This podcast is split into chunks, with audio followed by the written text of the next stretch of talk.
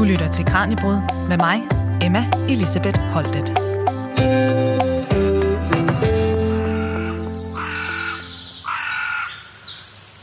Overvej lige det her. Hvis et kvarter af døgnet svarer til 1% af din tid, hvor meget af dit liv bruger du så egentlig udendørs? En cykeltur til og fra arbejde? Måske går du ud og handler, lufter hunden eller løber en aftentur. Men altså, hvad bliver det i det hele? Måske 1-4% af døgnet, som du bruger udenfor.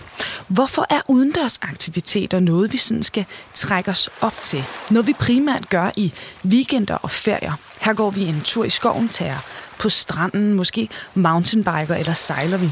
Men hvad er det, der sker i det, vi en gang imellem så rent faktisk bevæger os ud i naturen? Og hvad er det så for en natur, vi møder, når vi træder ud i det danske landskab? Hvor meget af den er i det hele taget vild, og hvis det ikke er vildt, ja, er det så natur? Hvad er det, naturen den kan gøre ved os? Hvad er det, den kan røre i os? Og hvorfor er nogle mennesker til sydenladende mere forbundet med deres naturlige omgivelser end os andre? Alt det og meget mere, det skal vi blive klogere på her i løbet af den næste lille time, hvor vi som altid alle hverdage her på Radio 4 dykker ned i videnskabens verden. Og i dag, der skal vi i kast med antropologien, for nu skal vi ud på en rejse gennem indendørs menneskets natur. Velkommen her til dagens Kranjebrød. Og vores guide her i dag, der er med på en online-forbindelse, det er Cecilie Ruborg, der er lektor på Institut for Antropologi på Københavns Universitet og forfatteren bag bogen Indendørs Menneskets Natur. Cecilie, velkommen til Kranjebrød. Tak skal du have. Lad os lige starte med at introducere lytterne for det her begreb. Altså, hvad er et indendørsmenneske? Jamen, som du selv anslog her i begyndelsen, så er et indendørsmenneske i første omgang øh, defineret ved den, der tilbringer overordentligt meget tid inde. Og undersøgelser blandt både danskere og europæere og amerikanere, de viser, at de bruger overordentligt meget tid indendørs. Og det her med at stille det op som de her kvarter er meget illustrativt, fordi det skaber et, øh, et helt andet øh, overblik over, øhm, hvad det er, vi bruger vores tid på. Og øhm, gennemsnit viser, at øh, jamen, de fleste de er øh, indendørs 90 procent af deres tid. Det betyder måske, at du er ude 10, hvis du er ude 10 kvarter øh, hver dag, så er du faktisk altså ret meget ude. Øh, og jeg har spurgt mange mennesker om det her, om for nylig en, som jeg øh, spurgte, hvor, hvor ofte er du ude? Og så sagde hun, jamen jeg som der er meget ude. Jeg prioriterer hver dag at gå en tur med hunden en hel time. Nå ja, øj, øj, altså det der, så er vi der oppe på 4 procent, ikke? at man er ude. Jamen, det, det er sjovt. Jeg havde ikke tænkt over det på den her måde før, men du skriver netop i bogen det her med, hvis man ligesom tager det som et kvarter svarer til cirka 1%, ikke? så går det jo op for en, hvor lidt af døgnet man i virkeligheden er uden for ens trygge fire vægge, enten på arbejde eller derhjemme. Ikke? Det er så det, altså det vil jeg sige i den sådan kvantitative forstand, når vi sådan tæller os på tidsforbruget. Ikke? Mm. Men det, som jeg arbejder med i bogen, det er så der også en mere udvidet forståelse af, hvad det vil sige at være indendørs menneske. Fordi man kan sige, hvis man bruger meget tid indendørs, så er der også en tendens til, men det er ikke nødvendigvis sådan for alle, at man også orienterer sig mod det indendørs. Og det indendørs er jo i høj grad altså defineret ved det menneskelige. Så man kan sige, at indendørsmennesket, det er også dem, der beskæftiger sig med sig selv og andre mennesker, det sociale fællesskab, som vi forstår som det menneskelige. Mm. Og man kan jo sige, der er vel ikke nogen mennesker i dag, der ikke er indendørs mennesker. Er der det?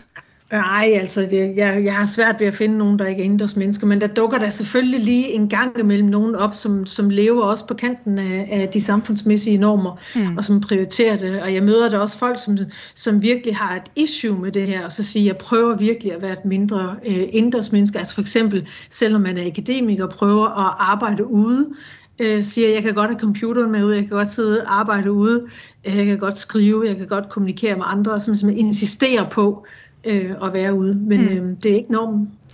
Og Cecilie, den her rejse, altså, hvordan begyndte den? Hvad var det, der fik dig til at undersøge netop det her med indendørsmenneskets forhold til, men også ageren i naturen, når de så træder udenfor?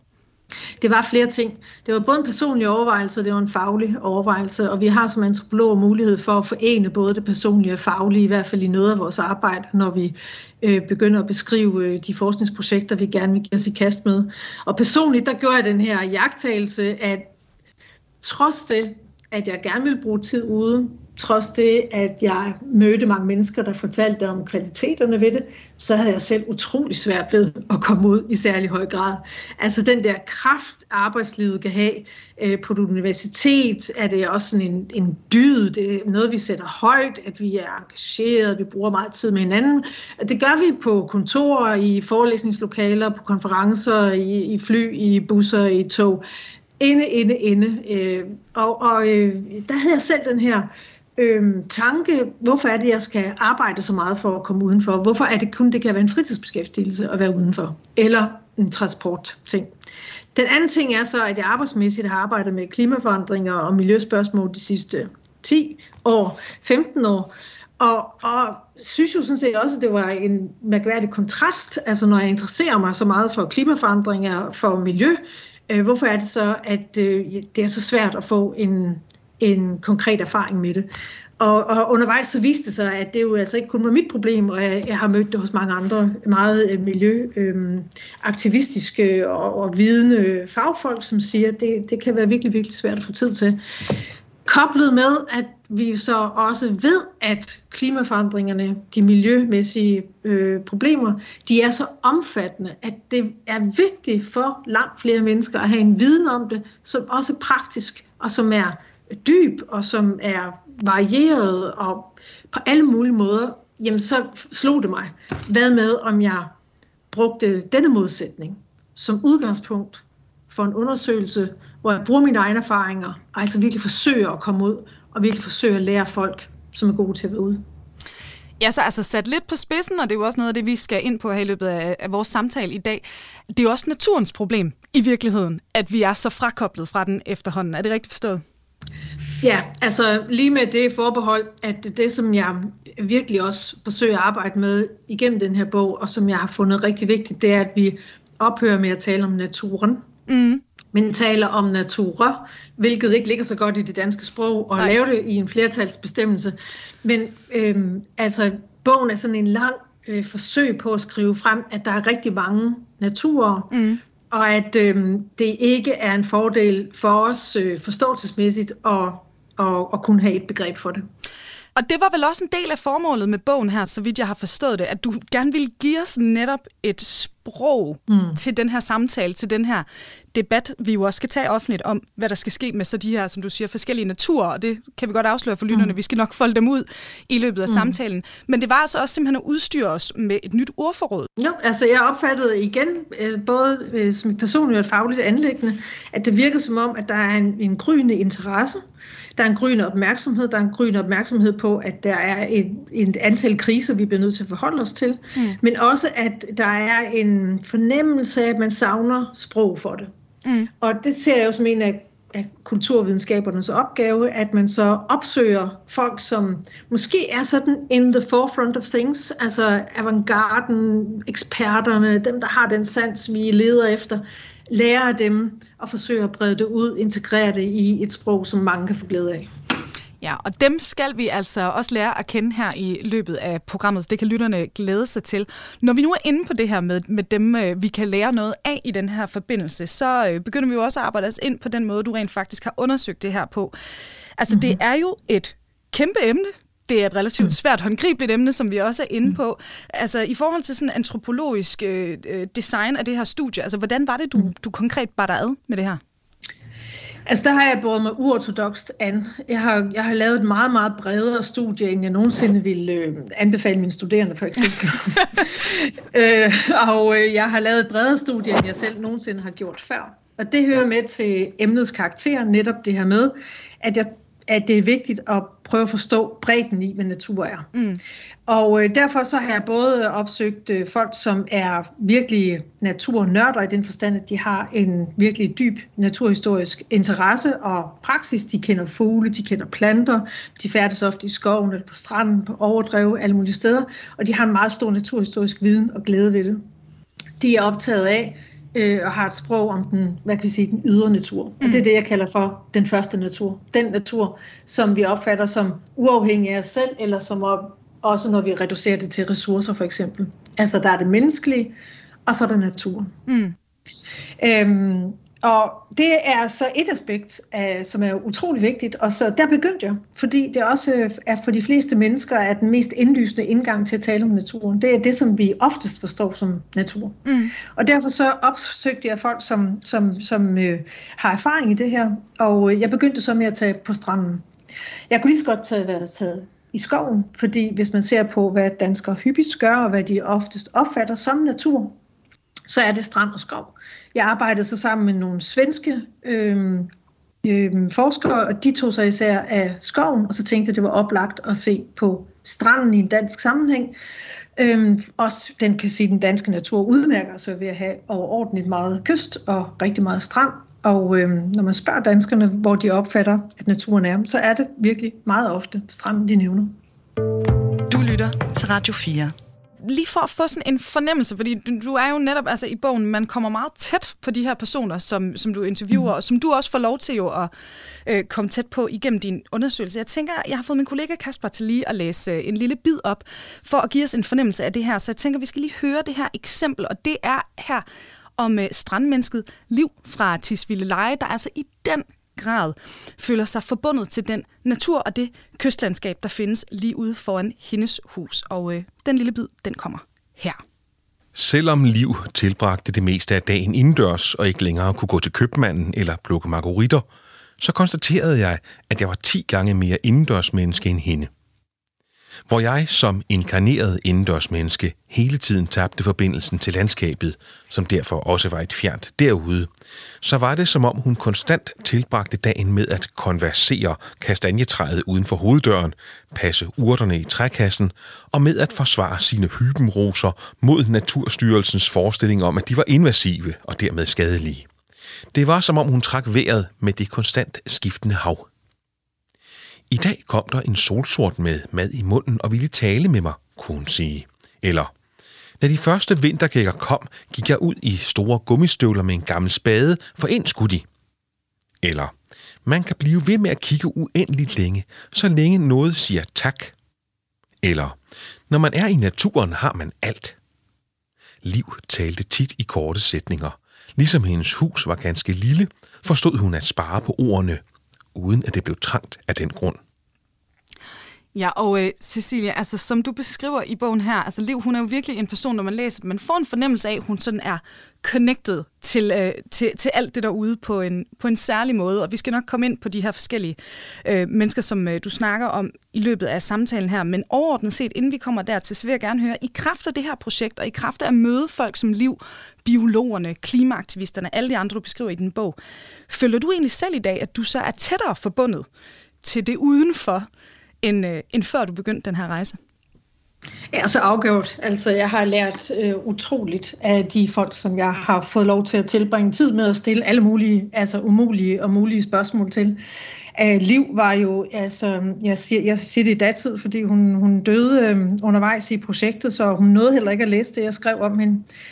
Øhm, men hun var en fantastisk lærermester, og hun forstod også, at jeg må gøre tingene på min egen måde. Og, og det er jo noget, som jeg, et råd, og, øhm, altså, som jeg sådan set synes, jeg kan give videre, det er, at det er fantastisk at opsøge mennesker, som er meget vidende, øhm, men de skal også have en forståelse for, ligesom man selv skal, at man ikke kan overtage de andres praksis. Og det er Liv her, hun havde en vidunderlig sans for det, at jeg måtte tage det, jeg kunne bruge, og, og gøre det til mit eget, og også havde en respekt for ja, det arbejde, som jeg forsøgte at gøre. Hun var en fantastisk lærermester. Hun brugte øh, flere timer hver aften på at se ud af vinduet på havet, og havde altså en, en utrolig nuanceret forståelse af, af havet, dets bevægelser og farver, og det liv, som øh, det var udtryk for. Ja, og du beskriver jo faktisk også i bogen det her med, at det næsten kan gøre dig trist til mode, at Liv hun er så god til ligesom at iagtage øh, himlen og øh, øh, være en del af det på en anden måde, end du så på det tidspunkt mm. i hvert fald selv er i stand til. Som læser mm. af bogen, så kan man også godt få den der sådan, hold op, hvor er jeg også lidt forbundet med det der udenfor. Man mm. bliver virkelig opmærksom på det, når man, når man, mm. øh, når man læser din, øh, din øh, beskrivelse af det her. Men mm. ud over det her med at gøre op, opmærksom på, hvor meget indendørs mennesker vi egentlig er, hvad er det så mm. ellers, du håber på, at den her bog den kan give læserne? Altså netop når vi nu begynder med, med den ydre natur, så, så er øh, min opmærksomhed blevet sådan, når jeg har fuldt folk, som har en en lidenskab for øh, vores øh, levende omverden. Øhm, det, det er flere ting, vi kan, vi kan lære. Vi kan lære, øh, hvor, hvor rig den er, hvor varieret den er, hvor, hvor øh, kæmpe store øh, oplevelser, der simpelthen øh, øh, ligger og venter på os. Og samtidig så er det øh, også en forståelse, man kan få for øh, ikke bare den ydre verden som ydre, men forstå vores egen sammenhæng i verden. Og det vil så sige, at for, for de mennesker, som, som, som virkelig kender den levende omverden, så bliver det også en... Øh, det bliver også en eksistentiel og en spirituel, ja, nærmest religiøs øh, mm. erfaring at øh, stå, i, stå i nær forbindelse med den. Og det er så der, hvor vi kommer hen til de andre naturbegreber, ikke, som er nødvendige for at forstå, at verden ikke kun, naturen ikke kun er et ydre anlæggende. Mm. Og, det, og det andet naturbegreb, det, som jeg arbejder med, det er jo så det, som vi ofte kalder det miljø. Det er det med, at vi står i en håndgribelig og bearbejdende øh, forhold til, til verden, og at vi forstår det som at det er vigtigt, øh, at vi står i centrum af det. Altså hvis vi forstår miljøet som det, der omgiver os. Mm. Øhm, og, og det er jo sådan en anden måde at forstå naturen på, hvor det første er, at vi ikke er i forbindelse med det, men det er et, et ydre, så er det andet naturbegreb, det er der, hvor vi virkelig øh, forstår øh, at udnytte naturen og gøre det også på en måde, som, øh, hvor vi yder naturen respekt og omsorg. Mm. Og det er jo så også noget af det, jeg har, jeg har lært, blandt andet ved øh, en kvinde som Liv, men også mange af de andre, øh, jeg møder på, på stranden og miljøforkæmpere, det er... Øh, deres forståelse af, at øh, de to naturbegreber også hænger sammen, fordi uden en forståelse af naturen som ydre og som ekstremt varieret, mm. øh, ja, så har vi heller ikke forstand på, øh, hvordan vi skal varetage den. Og nu har vi været inde på netop det første naturbegreb, det andet naturbegreb. Du beskriver jo også et tredje i bogen. Det kan være, at vi lige skal have det med her, inden vi øh, går videre. Ja, og det handler om at, at forstå, øh, som jeg har fået det er fortalt, og som øh, mange videnskabelige discipliner er optaget i de her år, det er, at med de to naturbegreber, så har vi ikke forstået omfanget af de kriser, vi er i dag, fordi det, som også er vigtigt at forstå, det er, at vi er fuldstændig indfiltret i naturen. Så det vil sige, det er ikke nok at se det som et ydre anlæggende, det er ikke nok at se det som noget, vi forvalter, øh, mere eller mindre hensigtsmæssigt. For at vi forstår krisens omfang, og for at vi kan handle i den, så må vi forstå, at vi selv er fuldstændig indfiltret i naturen, og det er vi evolutionært og historisk, og det er vi i dag i alt, hvad vi foretager os. Vi er selv øh, en biotop, vi er selv øh, vært for alle mulige andre øh, levende væsener, og alt, hvad vi foretager os, alt, hvad vi omgiver os med indendørs. Øh, indendørs mennesket er fuldstændig afhængig af øh, øh, af den øh, planet, vi lever på, og at adskille det menneskelige fra alt det andet, det er uholdbart. Mm. Og med de ord, så skal vi nu videre på den her rejse gennem netop indendørsmenneskets natur, fordi nu skal vi nemlig se endnu nærmere på, hvad og hvem du så mødte derude i felten. Du lytter til Radio 4. Og vores guide her i dagens program, der er med på en online-forbindelse, det er Cecilie Ruborg, der er lektor på Institut for Antropologi på Københavns Universitet og forfatter bag bogen Indendørs Menneskets natur. Og Cecilie, nu ved jeg godt, nu, nu har vi jo talt om de her sådan forskellige øh, øh naturer, vi kan møde som indendørsmennesket, der bevæger os ud. Men altså, ved vi danskere egentlig, hvad sådan noget som vild natur det er? Altså, vi har faktisk ikke ret gode muligheder for at vide, hvad vild natur er. Altså, Danmark er det mest øh, opdyrkede land i verden. Vi konkurrerer hårdt med Bangladesh og øh, Holland, når man ser på statistikkerne. Øh, Øh, det vil sige, at vi jo er et, et landbrugsland, og udover at være et landbrugsland, så er vores øh, byer, forsteder, industriområder øh, osv. jo i høj grad domesticeret og karakteriseret ved, at der ikke er særlig mange arter til stede. Og et af de kriterier, der skal til for, at vi kan kalde noget vildt, det er jo, at der er mange arter til stede, og det er der ikke særlig mange steder. Men op igennem historien, og ikke mindst det 20. århundrede, har der været en tradition for og en kamp for at øh, frede øh, strandarealer og mange øh, kystområder, i, også i højere grad end hvad vi ser mange steder i Europa. Og det betyder, at hvis man vil se noget, der er vildt, jamen så er der faktisk rimelig gode chancer ved havet, og det er jo mm. også det vilde hav, som øh, taler til rigtig mange mennesker. Og det er jo altså også netop en af grundene, som du siger til, at, øh, at du så startede fortællingen på stranden. Ikke? Det er jo typisk mm. der, vi danskere, vi så opsøger, hvad der mm. minder mest hos os ikke om, om vild natur. Cecilie, nu kommer et af de helt store spørgsmål, som jeg er sikker på, at man kunne svare på i meget, meget øh, lang tid. Øhm, og jeg ved, at vi også vender tilbage til det her undervejs i løbet af vores samtale, men sådan overordnet set, hvad er det, vi indendørsmennesker, vi så opsøger, når vi bevæger os ud i naturen?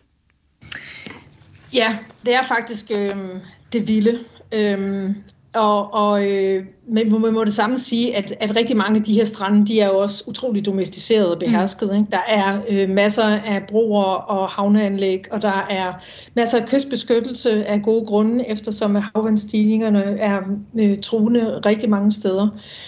Øhm, og hvad er så det vilde, det kan stå for i forhold til indendørsmennesket? Ja, i første omgang, så er det faktisk øh, ro og fred fra andre mennesker. Det vil sige, det at man kan komme ud et sted, som ikke er defineret af det menneskelige.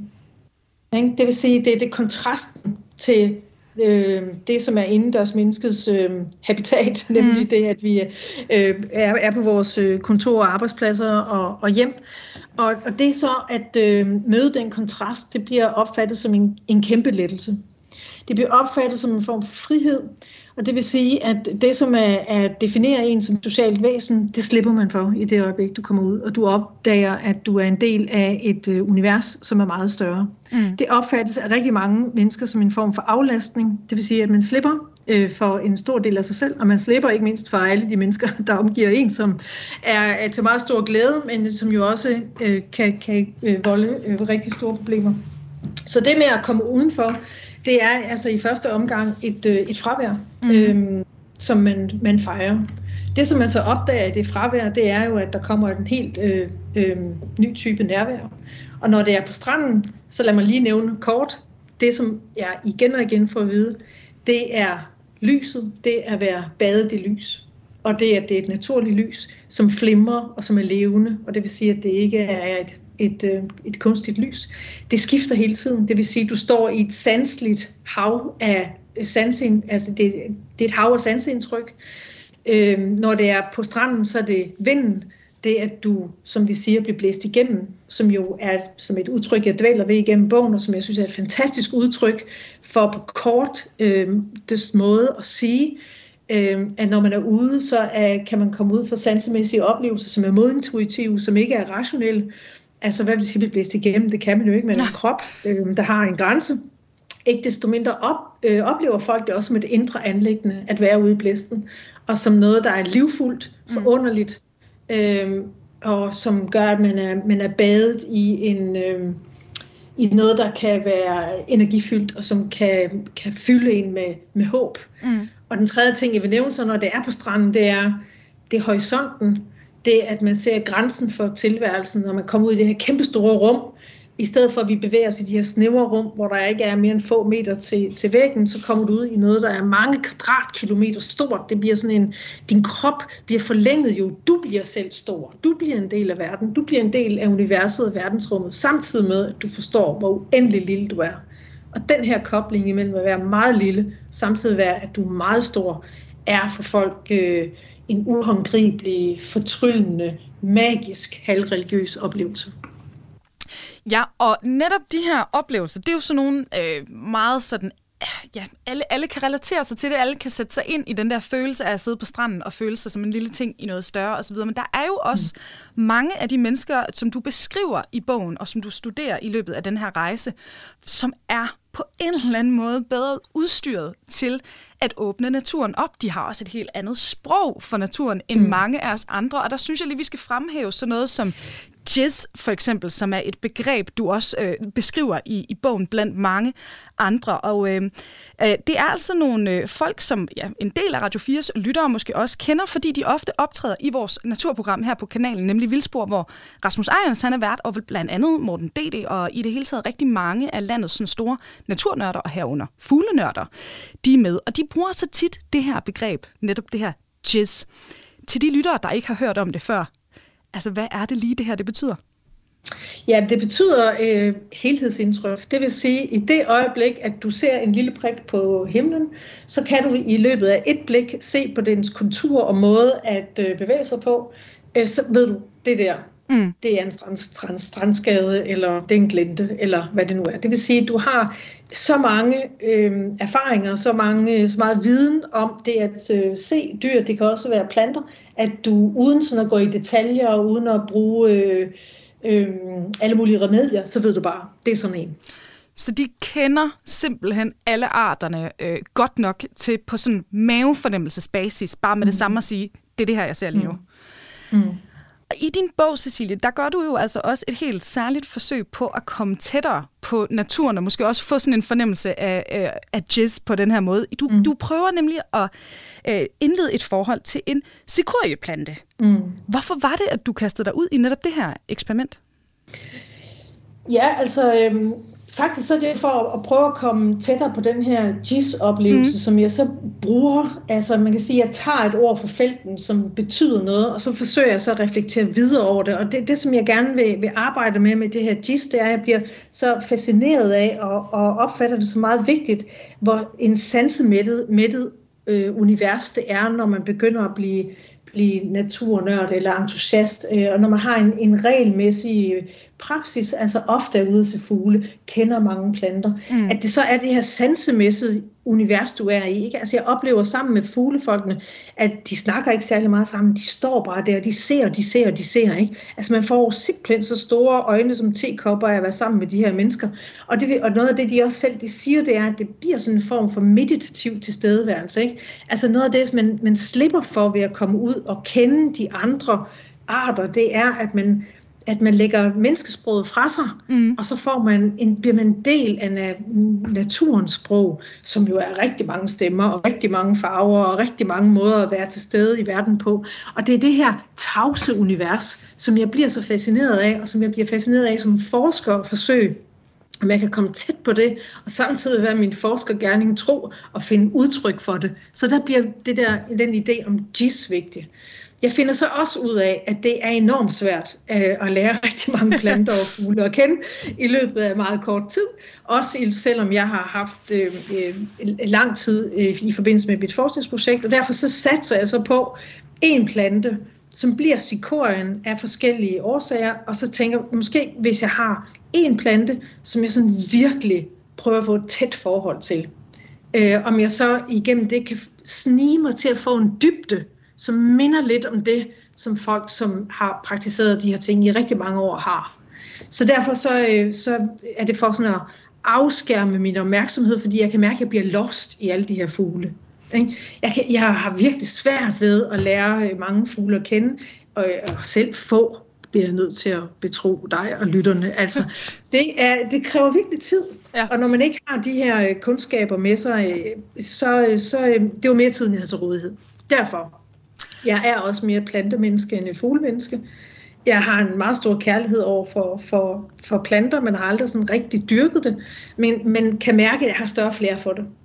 Og derfor så blev det en plante, og det blev sikorien, og jeg, jeg, jeg såede den, og jeg har jagtet den, og fotograferet den, og tegnet den igennem alle den stadier, og det har nu gjort i flere år. Og jeg har i dag øh, flere planter stående hjemme i min lille have, og øh, hver dag, når jeg er hjemme, forsøger jeg at tilbringe tid sammen med den og prøve at lære noget, noget nyt. Det er jo nu et, kan man sige, længerevarende forhold, du så har haft til, til sikorieplanten. Men det startede mm. jo altså så virkeligheden med et forsøg på sådan en genvej hen til, til jizzet. Ja. Har det virket? Fuldstændig. Altså nu har jeg været på ferie her. Jeg ser sikorier over det hele. ja. Øh, det vil sige, at jeg kan ikke køre en tur øh, på vej ind i morges. Her, øh, der så jeg, jeg kørte, nu har jeg ikke kørt et stykke tid på cykel, fordi jeg, jeg har haft ferie. Altså, jeg har jo spottet sikorier øh, rigtig mange steder på vej ind på arbejde her. Øh, på ferien, øh, konstant. Og altså, min... Øh, Øhm, altså mine billeder, de fuldstændig flyder over med Sikoria-billeder. Øhm, fordi jeg har forstået, ligesom de folk, som jeg har arbejdet med, som tager billeder af fugle, at man bliver nødt til at have hundredvis af billeder, øh, og man bliver nødt til at udvælge, og at det er det rigtige lys og det rigtige øjeblik. Og det er så interessant med Sikoria, som jeg tror ikke mange de ved det. Altså, jeg bliver nødt til at fortælle det. Det er jo, at der springer på en cikoria, som jo altså er en helt almindelig grøftekantsblomst. Den består af en, en, det er sådan en busket øh, plante, mm. og den har masser af blomsterknopper, og hver dag så springer de ud springer der nye knopper ud, og de når visne i løbet af dagen. Så det vil sige, at du skal forestille dig, hvis det nu er en solsikke, at den sprang ud med hele sit fantastiske hoved og når at visne ned i løbet af en dag. Det gør sikorien. Den starter i en meget dybt violet farve. I løbet af dagen åbner sig og får altså 100 forskellige variationer af det blå over i det violette, ender som lyseblå, visner som hvid i løbet af en dag altså, og det samme med væksten fra, at den er roset, altså at den øh, kun har bladene ganske øh, lige over jorden, og til den vokser op, det er det fuld overraskelse. Og det er så fascinerende at forstå dens øh, livfuldhed, dens vægt, den variation, måden den indretter sig på. Mm. Og sådan er det jo med altså de 40.000 andre arter, vi har rundt omkring os.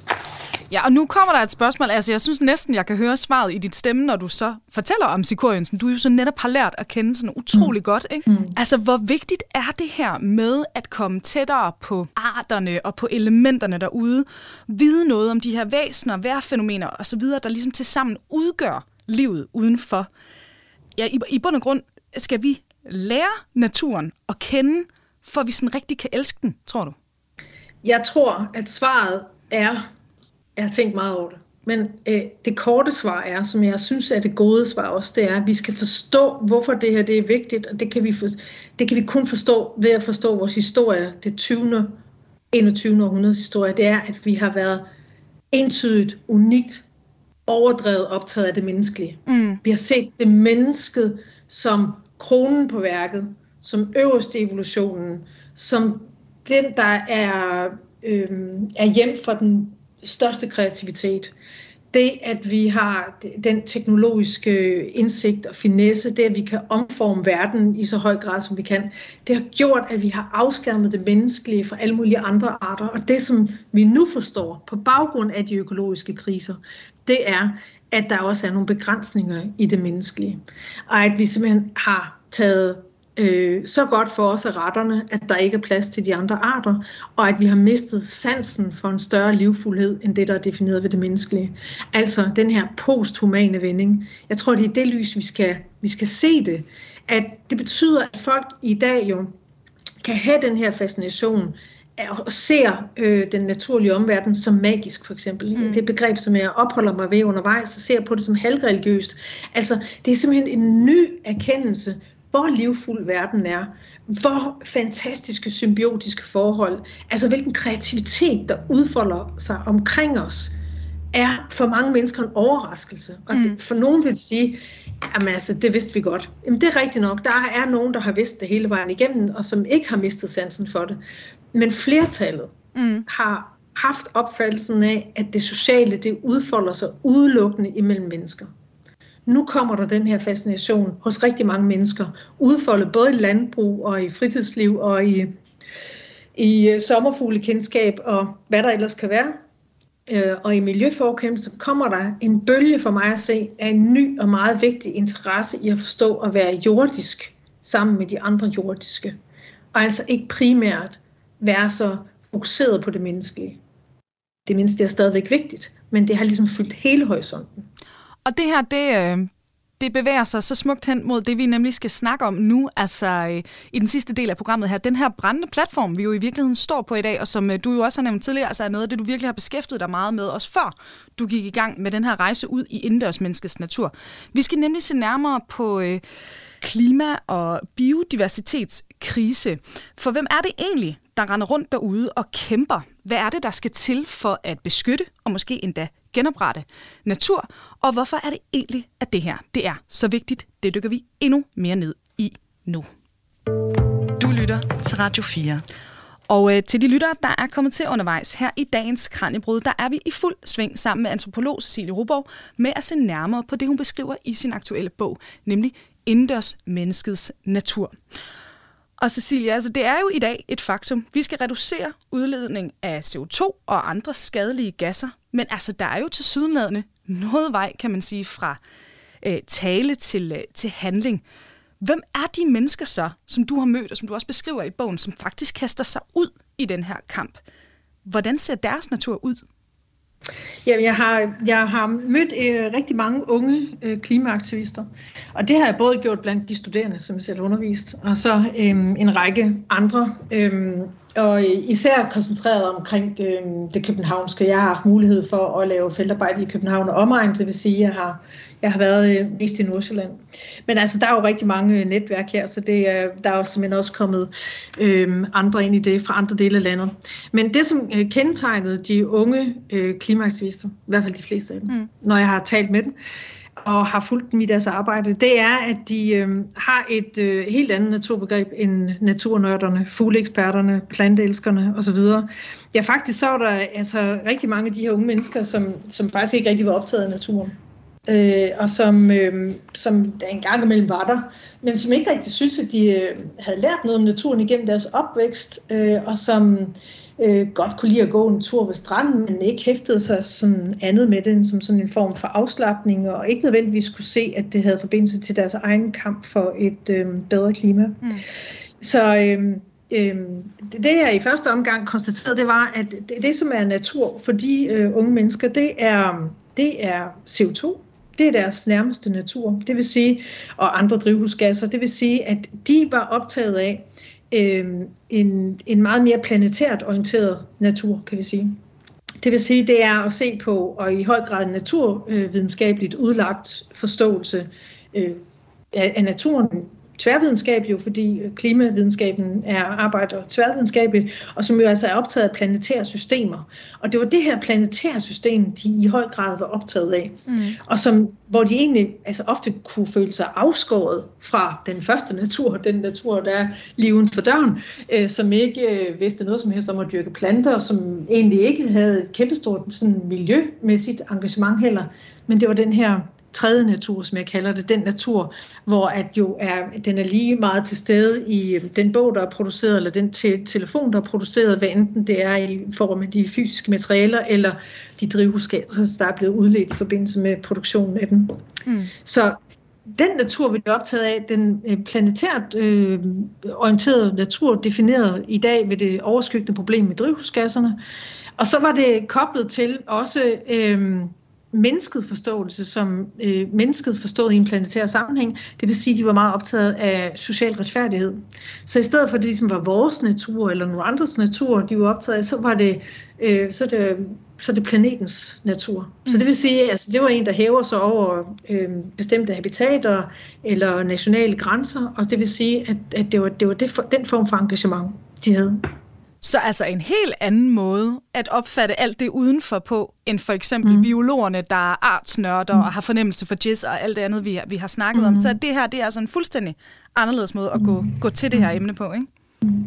Og det er jo noget, som man ofte, altså ja, det, det jeg siger her, er ikke noget, der nødvendigvis kan mm, kommer bag på øh, folk, fordi hvis, når vi hører, altså når man hører nyhederne, læser aviserne, så ser vi jo ofte folk, de sådan nævner, der er natur, klima, og så er der miljø. Mm. Det er de tre ting, vi skal være optaget af. Og det, som er, det, men det, som jeg så finder interessant i det her, det er, at ofte så opfatter vi de her tre øh, natur, aspekter af natur som meget forskellige.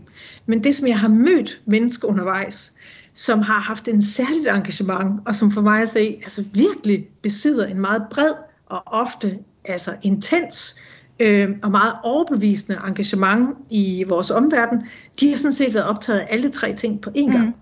Og det vil sige, det finder jeg også hos klimaaktivisterne, det finder jeg også hos, øh, hos øh, de øh, fuglenørder, der er, mm. og som jeg mener egentlig er sådan nogle øh, altså virkelig interessante og måske endda forbilledlige eksistenser, som både har en naturhistorisk dybde og har nogle virkelig spændende, interessante fortællinger og oplevelser, som gør deres verden rig, og mm. hvor de er fascineret af den verden, vi er i, og hvor de henter en masse overskud. De har en interesse for os at tage vare på tingene, sådan at de siger, min kærlighed, den føder også over i en særlig form for respekt for de andre arter, så jeg arbejder også på deres trivsel og velvære og omsorg. Jeg øh, øh, nyder det ikke blot, eller bruger ikke blot naturen, og samtidig så har de også en forståelse for de større planetære sammenhænge, og arbejder også øh, i forhold til at, at fremme et bedre klima. Mm. Og det, øh, det har fascineret mig, at hvis der er mennesker, der sådan set er i stand til at forene interessen på tværs af de naturbegreber, natur, den mm. ydre natur, miljø, klima, fascinerende. Mm. Så hvor de alle er i spil. Mm.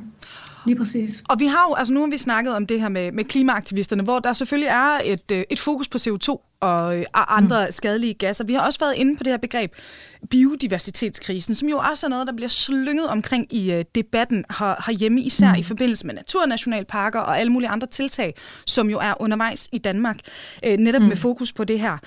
Um, og øh, der er jo altså øh, også noget med, når vi snakker om det her, sådan en tendens til at koble sådan noget som artsfattighed eller biodiversitetskrisen med menneskehedens overlevelse. Men som jeg forstår det i din bog, der er eksperterne altså ikke enige i, at det her nødvendigvis hænger sammen. Er det rigtigt forstået? Mm. Ja, det er det. Øhm, I det forskningsprojekt, som øh, jeg har været en del af, har der også været en phd studerende øh, Matti Weisdorf, og han har beskæftiget sig indgående med det her og skal øh, har skrevet en, øh, en phd afhandling om det her øh, område. Og øh, nogle af de indsigter, som, som han har bragt til projekter, og, og som også har flettet sig ind i nogle af de samtaler, jeg har haft med, med, med unge mennesker især, det er øh, biodiversitet, det er, skal vi lægge mærke til som begreb i første omgang, det er et videnskabeligt begreb. Og det øh, kommer jo, kan kun blive dannet på baggrund af en generaliseret viden. Det vil sige, øh, man tæller arter, øh, antal arter øh, distribueret i øh, forskellige landskaber, og så har man internationalt laver man alle mulige tællinger, og så kan man se, at biodiversiteten den går op og den går ned, og der er en masse af principper, som kun kan lade sig gøre på en generaliseret viden. Det vil sige, at du sådan set godt kan øh, konstatere, at øh, en fugleart for eksempel, den er truet i øh, de her begreber, hvorimod den, som har et indgående kendskab til fugle et sted fra, ikke nødvendigvis ser, at den her øh, fugl den er truet, men øh, fordi man er så dygtig til at se den, øh, opdager den igen og igen og igen, og tænker, at der sådan set ikke er noget problem. Det er meget sådan interessant videnskabeligt set, mm. at at, øh, at viden om natur er genereret på meget forskellige måder. Ikke? Så det vil sige, det jeg vil sige her, det er, at når man er interesseret i biodiversitet, så skal man lægge mærke til, at det er et begreb, der er kommet ind i vores sprog af en videnskabelig øh, vej, som kræver nogle helt særlige metoder og former for viden for, at vi, øh, at vi forstår det. Øh, og for at det overhovedet er blevet noget, man diskuterer. Ikke? Det vil sige, at der er knyttet nogle, nogle meget forfinede metoder til det, som er meget specielle. Så hvad sker der så, når det begreb det bliver transporteret ind i en større kulturel debat om, hvordan verden den skal se ud?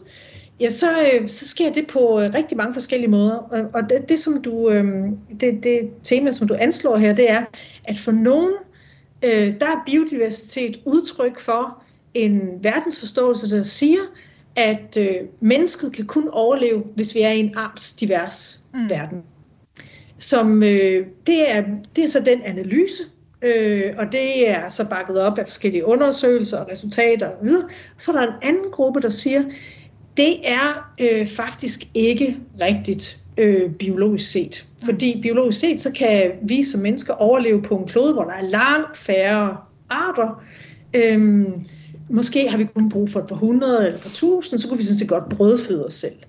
Men kan man så sige, hvad er det for et menneskesyn, der ligger til grund for det?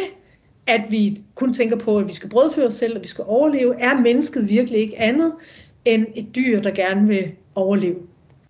Så kommer der øh, altså hele diskussionen om, hvad vil det sige at være et menneske i en omverden. Og der er der så øh, altså nogen, der siger, biologisk, så er det ikke rigtigt, at vi kun kan nøjes med så få arter. Øh, så der står altså den diskussion.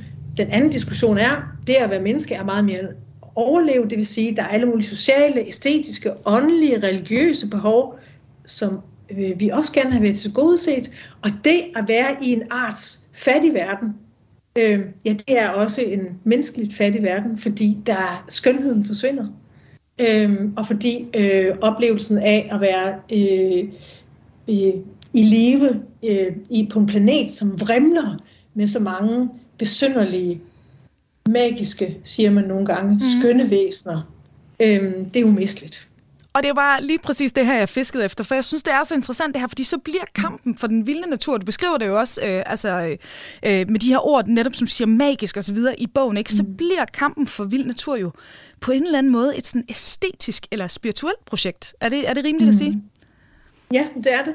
Altså bortset fra, at det er enormt svært at finde nogle begreber, der sådan samler det, fordi øh, nogen de bryder sig slet ikke om øh, det spirituelle, fordi det minder om religion, og mm. religion mm. det minder om øh, en etableret kristen tradition, eller nogle andre store øh, religiøse traditioner, og så siger, at det handler slet ikke om det, fordi det er egentlig øh, naturvidenskabeligt og sansligt orienteret, og vi behøver slet ikke have den der hellighed og transcendens med ind i. Øh, det æstetiske er et svært begreb, fordi det for nogen bliver til en overfladisk skønhed, som kun er til glæde for det menneskelige, og som ikke forstår, at det er æstetisk som noget, der kan være involverende og, og have en, en livlig livfuldhed, som, hvor der også er en indbygget omsorg og respekt. Ikke? Mm. Så der er simpelthen grøde i ordene her som også er super interessant, ja. som tyder på, at vi er på vej nogle nye interessante steder hen, som jeg forstår, og som mange andre i kultur- og samfundsvidenskaberne i dag også forstår, at vi er på vej ind i en ny form for øh, opmærksomhed, og vi er på vej ind i et nyt sprog, hvor vi ikke kan bruge det sprog, der er knyttet til det 20. århundrede, og som er knyttet til det meget humant udlagte. Og det er derfor, at det er super interessant at arbejde med de her mennesker, som har sansen for det mere end menneskelige, fordi der ligger nogle erkendelser, og der ligger noget sprog, og derfor har det også været så inspirerende at skrive den bog og forsøge at etablere ved hjælp af det sprog, jeg har lært ud i felten, mm.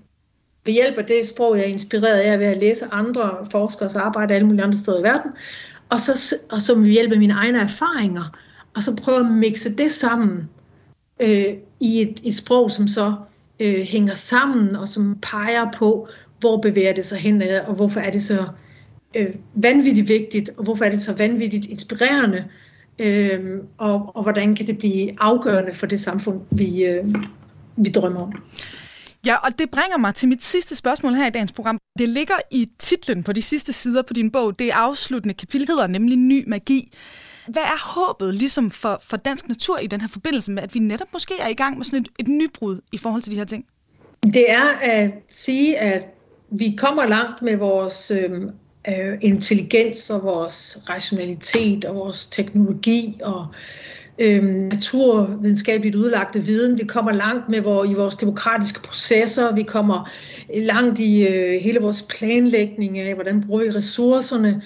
Men der er bare også nogle drivkræfter og et engagement og øh, et brændstof, som øh, bunder i fascination og i drømme og i sanselighed og i forestillingsevne og i det, som så i feltet i dag altså bliver sammenfattet som det magiske. Det magiske, det var engang noget, øh, en, bundet til en forestilling om nogle ydre, mm, mm, både hvide, der var både hvid magi og der var sort magi, men nogle kræfter, der, der kunne tryllebinde, og som man så blev nødt nogle magiske formularer til at løsne sig fra.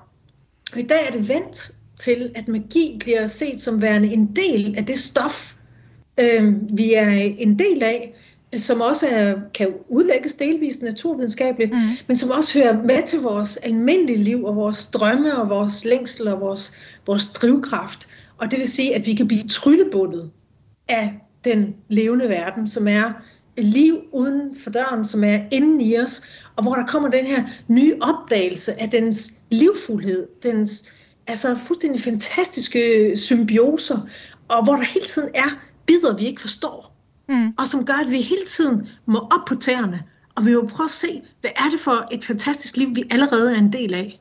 Og det er, er blevet, øh, det udtrykkes i dag vidt og bredt blandt unge mennesker og ældre mennesker. Det er blevet helt almindeligt at sige, at det er magisk, hvilket er altså en total manipulation med sproget i forhold til, hvad man kunne gøre for 100 år siden, og som så er vigtigt at lægge mærke til. Og som jeg stadigvæk forsøger at indkredse. Jeg sidder ved at skrive en artikel, hvor jeg skal prøve at finde ud af det her. Indkredse det endnu bedre. Hvad er det magiske i dag? Og så måske, altså, som jeg hørte dig sige, giver os et håb for, for naturens fremtid i virkeligheden. Ja, for der er masser af inspiration at hente, mm.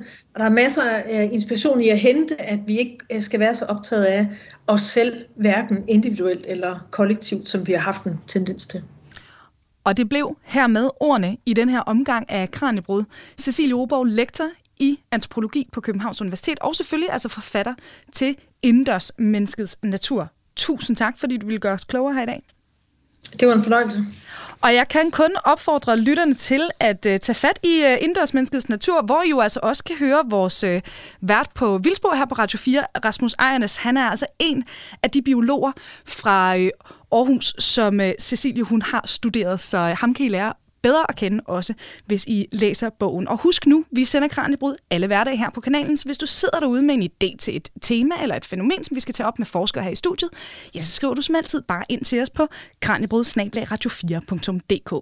Hermed er der ikke andet tilbage end at sige farvel. Mit navn er Emma Elisabeth Holtet. Tak fordi du lyttede med, og på genhør. Programmet er produceret af Videnslyd for Radio 4.